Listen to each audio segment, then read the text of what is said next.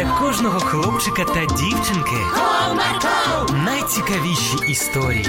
Comarco, Не прогав свій настрій. Comarco. Команда Марка. Привіт, друзі! А чи ви коли забували вимикати якісь електричні прибори? А наш герой забув. А при яких обставинах і що потім відбувалося, ви зараз і дізнаєтесь. Тому будьте уважні.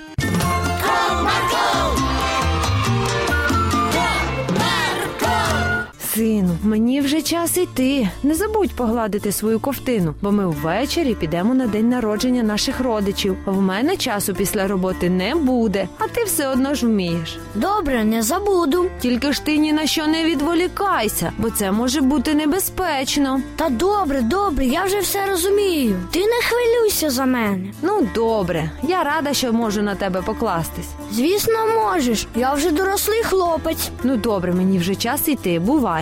Бувай, матусю. Через декілька хвилин мама взяла сумку та вийшла з будинку. Олешко відправився дивитися мультики. Він подивився один, другий, потім ще один. І так весь день, а час йшов. І тут хлопець дещо згадав. Ой, мама ж просила погладити мою кофту. Вона ж зовсім скоро прийде. Що робити? Так, добре, треба прасувати. Лешко дістав праску, прасувальну дошку, приніс ковтинку і почав прасувати. Ой, як я не люблю це робити. Ну ладно, треба, так треба. І тут він побачив у телевізорі продовження мультики, які він щойно дивився. Так, так, цікаво. Чим же все закінчиться? Піддивлявся Олешко в сусідню кімнату, де стояв телевізор. О, дивитися мультики значно краще, чим прасувати. Захопився мультиком юнак. А тим часом увікнений утюг лежав прямісінько на ковтинці. Але Олешко навіть і не помітив, як все це так залишив. Він був дуже захоплений мультиком. Аж раптом відкрилися двері, зайшла мама та гукнула. Олешко!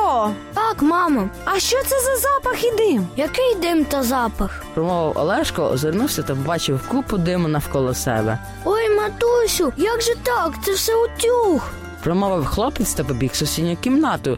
Зайшовши туди, він побачив пропалену ковтинку та утюг, який лежав зверху неї. Олег швиденько вийняв з розетки праску, забрав ковтинку та владнав небезпечну ситуацію. Ти можеш мені пояснити, що відбувається? Та вся справа в тому, що я почав гладити. Як по телевізорі почали показувати продовження мого улюбленого мультику. Я пішов на хвилинку. Ось тут таке трапилось. Ти хоч розумієш, що міг влаштувати пожежу? Це ж дуже небезпечно. Так, розумію. Вибач мене, що таке наробив. Я тебе вибачаю, але ніколи такого більше не роби. Ти ж міг весь будинок спалити. Я більше ніколи не буду відволікатися від таких справ. А якщо потрібно буде відійти, то завжди вимикатиму. Добре, домовились. Ось така історія, друзі. Тому будьте уважні в таких справах та не відволікатись на інші. До зустрічі!